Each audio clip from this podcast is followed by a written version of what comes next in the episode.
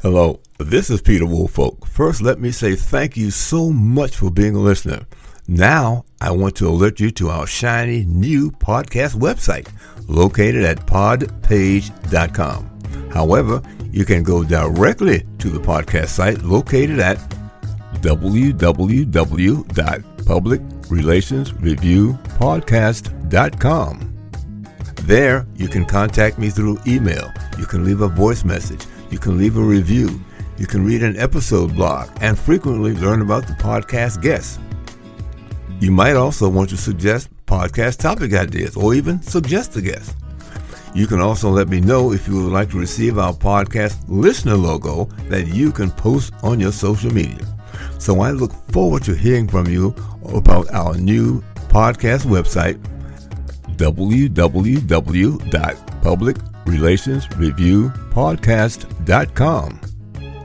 Thank you so much for listening to the Public Relations Review Podcast and have a great day.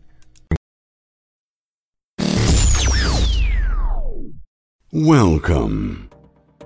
This is the Public Relations Review Podcast, a program to discuss the many facets of public relations with seasoned professionals, educators, authors, and others. Now, here is your host, Peter Woolfolk. Welcome to the Public Relations Review Podcast and to our listeners all across America and around the world. Now, the U.S. Census projects that the largest population growth in the U.S. is among the multiracial people of color. They estimate that by 2060, and perhaps even sooner, Caucasians alone will be only about 43% of the U.S. population, while the combined people of color will constitute about 57% of the U.S. population. Now, African Americans will grow to nearly 43 million in 2030, or 14.3% of the population. What's more, eMarketer estimates African Americans will have a combined buying power of over $1.5 trillion by 2023. That is up from $1.3 trillion in 2018. So, why should this growth and buying power data about African Americans be of importance to the public relations community? Well, this should be a wake up call to public relations practitioners that this is a viable market that many practitioners too often overlook with possibly a financial and programmatic mistake. One solid means of reaching this market is by way of black owned newspapers across the nation. The National Newspaper Publishers Association is the organization representing the 230 regional black owned newspapers with more than 22 weekly readers. My guest today is a respected leader in this organization. Joining me today from Nashville, Tennessee is Rosetta Miller Perry, CEO and publisher of the Tennessee Tribune. It was founded in 1991 and recently celebrated its 30th anniversary. The newspaper has more than 200,000 weekly readers across Tennessee. She is a graduate of the University of Memphis and the Howard University School of Law, and also the publisher of Contempora magazine, and she is recipient of over 100 awards. She is among the most influential people in Nashville, Tennessee. So, Rosetta, thank you so very much for taking your time to chat with me today. So, let's talk about, I would think, the increased need for public relations and other organizations to get engaged with black owned newspapers to increase their community outreach projects. How do you feel about that, or what have you seen in your years of, of being with the uh, Tennessee Tribune? Uh, in the beginning, it was a very slow process, but now the Tennessee Tribune, we're overwhelmed with information coming to us. And it's almost impossible to even engage with them, with, with some of the uh, public relations firms. Um, I, I think one of the reasons is that the majority newspapers have cut the number of pages that they print. And so there's nowhere to send the information. So now they have to send their information to all the news outlets. And I think they use my newspaper a lot because I'm statewide, Mm-hmm. and that gets them you know, a lot more publicity. Now, do you think uh, many of the larger organizations, as I said, either the, either the PR firms or maybe even government agencies and others, are they recognizing the change or increase in or the growth of the African American, or let's say people of color uh, population as a whole, and the increase in their spending power? You think that helps as well? Oh yes, they are. They know that African Americans spend a lot of money, and they also know that African America gets very little in return. Mm-hmm. You know, I think it's interesting because uh, I dug up a few uh, statistics about that, and it uh, says basically that by uh, 2023, African Americans will have a combined buying power of over 1.5 trillion dollars, and that's up, Yes. up from 1.3 trillion dollars just in 2018. So, I mean, that should obviously come to a lot of people's attention. It should, but that doesn't benefit us. We're spending, they are receiving. When does our community benefit? When? And part of it we can blame ourselves because our folks, a lot of them think that ice is colder on the other side. And, and they'll, they'll buy, just say, a majority newspaper that's attacking them, that runs stories about crime and whatever about them, and then buy my newspaper because somebody they know is in it, or there's something in it always about the four HBCUs and so forth. But they, I think African Americans basically just feel like if it's white, it's right Mm-hmm. and we can't you know we can't control that i don't say that you shouldn't use or read majority newspapers because they're tied in so that they can get some news that we can't get but i think if you want to be well balanced if you want to know what's happening with our people if you want to know someone was recently promoted to an admiral you're not going to find that anywhere but in the black press. And that person could have graduated from TSU, went to school with somebody's mother, you know. So our newspapers will inform our citizens about things that you will never see in the majority press. I was just talking to a black female airline pilot, 31 years old, in mm-hmm. Atlanta. You know, I'll be running that story soon. You're not going to read that in in a majority paper, but in our paper, that's an inspiration for someone, some young mm-hmm. woman, right here in Nashville. You know, it's interesting that you brought that up because it probably, I'm going to say around, it was roughly three years ago, I ran across a similar story. I believe it was Delta uh, on a flight from Atlanta to, to Nashville. Now, it wasn't planned. It was uh, completely accidental simply because of rearranging of some scheduling problems. But it just so happened that all of the flight crew, not only were they all African American, but they were all female. That was the pilot, the co-pilot, and all of the uh, flight attendants, the, the entire crew, which was history making in itself. Yeah. And you're absolutely right. That sort of uh, great information just was neglected by by the majority of newspapers. Right. Well, they have no interest in that really. And you have to think it's more of them than us. So they're going to write about them. So how That's where their money comes from. I know I understand. So how would you suggest that we get, or you in fact, uh, get more PR companies to send information that all everybody in the community can benefit from? Are there opportunities for them to come visit you, or you come visit them, or, or place uh, meetings that you can get together so that you can have those uh, conversations? Uh, I think that needs to be done. I do get information from PR firms, but they're out of New York or LA, etc.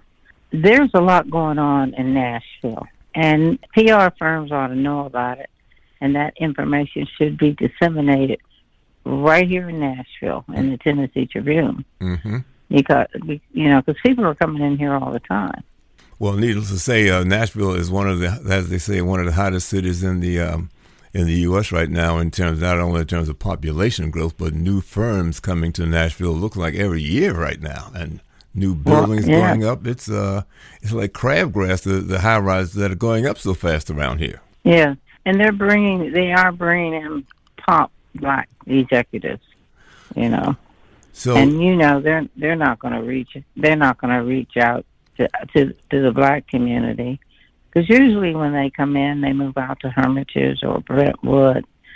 And I've met a few, and I'll ask, and where do you go to church? Well, I'm thinking they're going to name one of these local churches, but they go to white churches. I mean, they just assimilate into the white community, so they don't even get to know us. So I guess that that becomes because here in Nashville there are two, maybe three black newspapers and publications. How can those new companies that have outreach efforts get to know you? How would you suggest uh, that begin to happen? Well, that's a difficult question. Most of these companies in Nashville know the Tennessee Tribune. You know, they read it, they know what's going on because white people want to know what we're doing, what's out there, what's happening. So they're it's online, they read it, and they have to read it because I get the information when they hire. They let they let me know when they when they hire a black person on you know executive. I don't go out looking for that. They send it to me. Mm-hmm. So basically, what I'm hearing you say is that those large, large or small PR firms really need to make an effort to reach out to you and, and include you in their outreach efforts. Right. Yeah, because you, like I said, you've been there for 30 years and uh, probably one of the most influential people in Nashville. So they need to have some sort of connection with you, so there can be not only sending you information, but also buying some uh, some advertising in your newspaper as well. That's true. I'm just wondering if, uh, because I know that there's a public relations uh, organization here, and um, perhaps maybe there's some attention should be drawn to this sort of gap, if you will, communications gap, where yes, you're here, you have a service that there needs to be some collaboration between you and them or exchanges so that that information flows, if you will, both ways. Yes.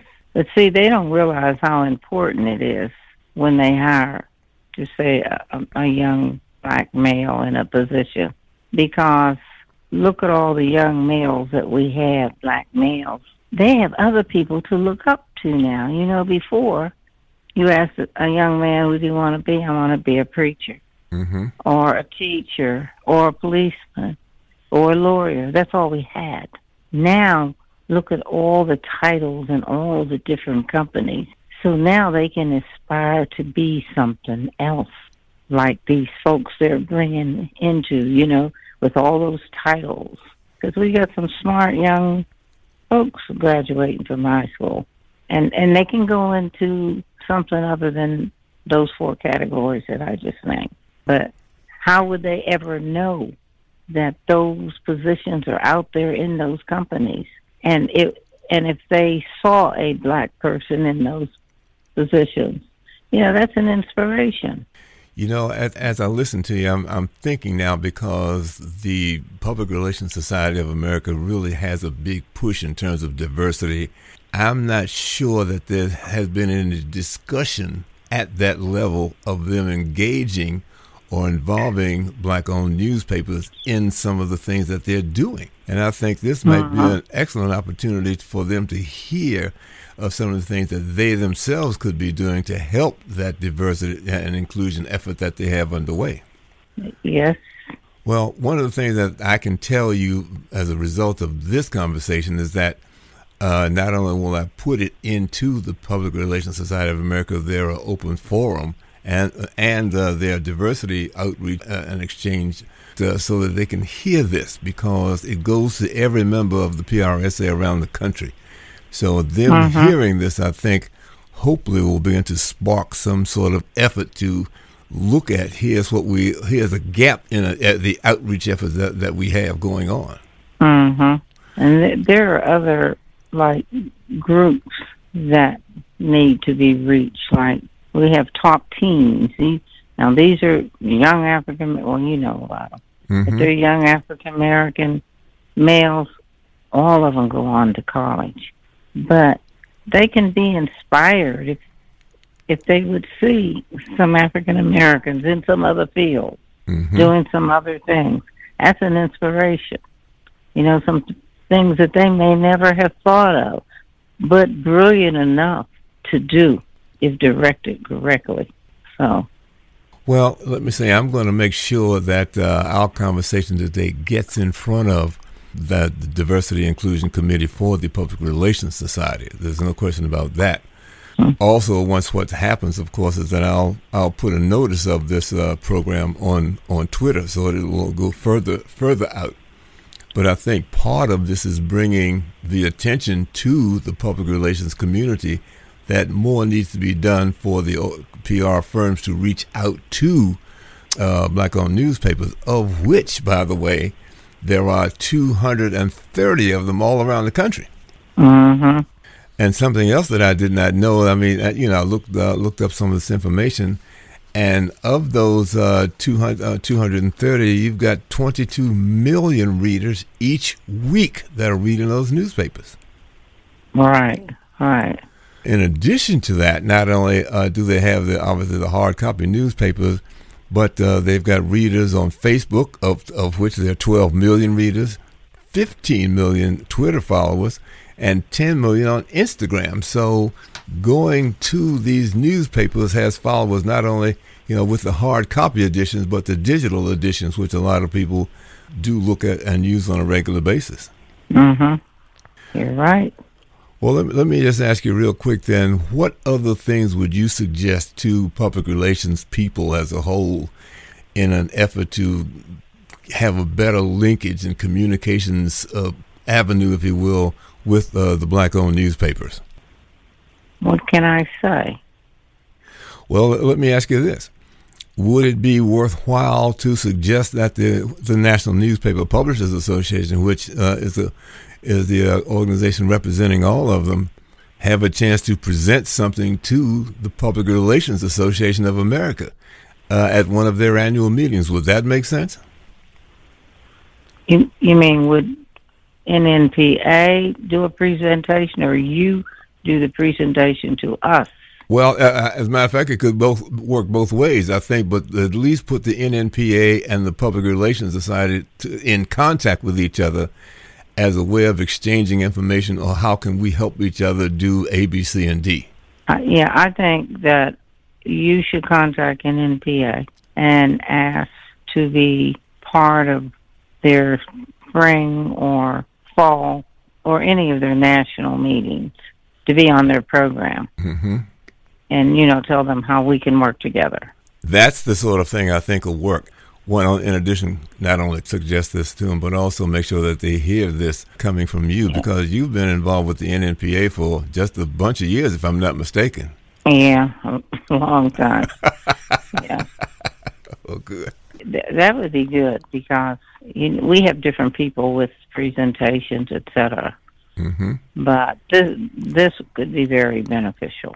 Okay. Well, while I'm thinking about it, any other thoughts you might have for uh, uh, uh, organizations better engaged with uh, black newspapers around the country? But but you should be engaged with the black press, you know, because you ha- you have to get your information out there, and that's one way to get it out there. And you can also suggest, you know, because we're we um have we you know we're on the web every now and all all the time. You can also suggest that there's some that you're one of the speakers on the website to talk about a relationship with NNPA. Mm-hmm. Well, very good. So, Rosetta, let me thank you for taking And time. that's a nationwide thing. I, I understand. Yeah. Well, I, Yeah. ju- I just want to say thank you so very much for taking time from your busy day to talk to talk to me today. Okay. Good talking to you. Thank you, and uh, w- we'll talk again soon. Okay. All right. Okay. Thanks. Bye. Bye bye. My guest today was Rosetta Miller Perry. She is the CEO and publisher of the Tennessee Tribune in Nashville, Tennessee. If you've enjoyed this uh, very uh, straightforward, no holds barred conversation, I sure would appreciate rating from you, and we look forward to having you here again for the next edition of the Public Relations Review podcast. Thank you. This podcast is produced by Communication Strategies, an award winning public relations and public affairs firm headquartered in Nashville, Tennessee. Thank you for joining us.